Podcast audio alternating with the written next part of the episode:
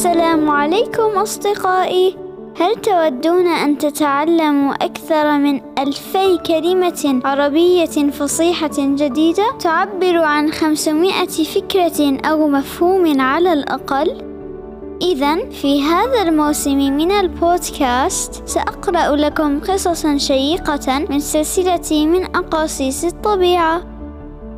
ما هي أقاصيص الطبيعة وكيف نفيد منها الفائدة المرجوة؟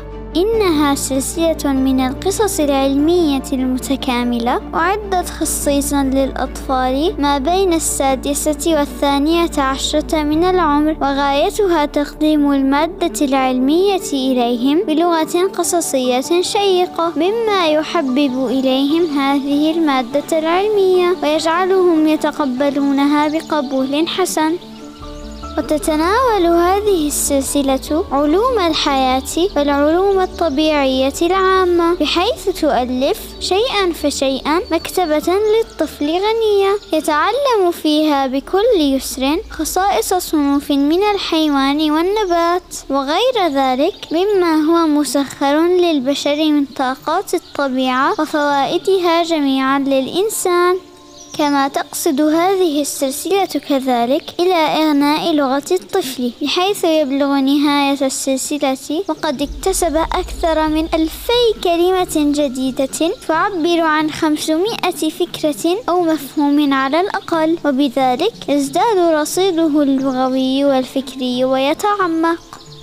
سأروي لكم في كل حلقة قصة حي من الأحياء. أو مظهر من مظاهر الطبيعة بأسلوب محبب جذاب كما سأدرج لكم في صندوق الوصف تفسيرا موجزا لأهم الكلمات أو العبارات الغريبة. كما سيكون هنالك حلقة منفصلة ملحقة بالقصة أقرأ لكم فيها نصا علميا بحتا عن موضوع القصة نفسها موجها إلى أولياء الطفل ومعلميه. ولا يتم التوصل إلى الفائدة المرجوة من هذه القصص إلا بمعونة الأولياء أو المعلمين وذلك بإقامة حوار مع الطفل بعد سماعه للقصة. ويتناول هذا الحوار الإجابة على أسئلة الطفل التي ستكون بلا شك كثيرة متعددة بالإضافة إلى توجيه أسئلة للطفل للتأكد من تعلم الطفل للمفردات والأفكار الجديدة. جديدة. أرجو أن تستمتعوا وتستفيدوا بالاستماع لهذه القصص.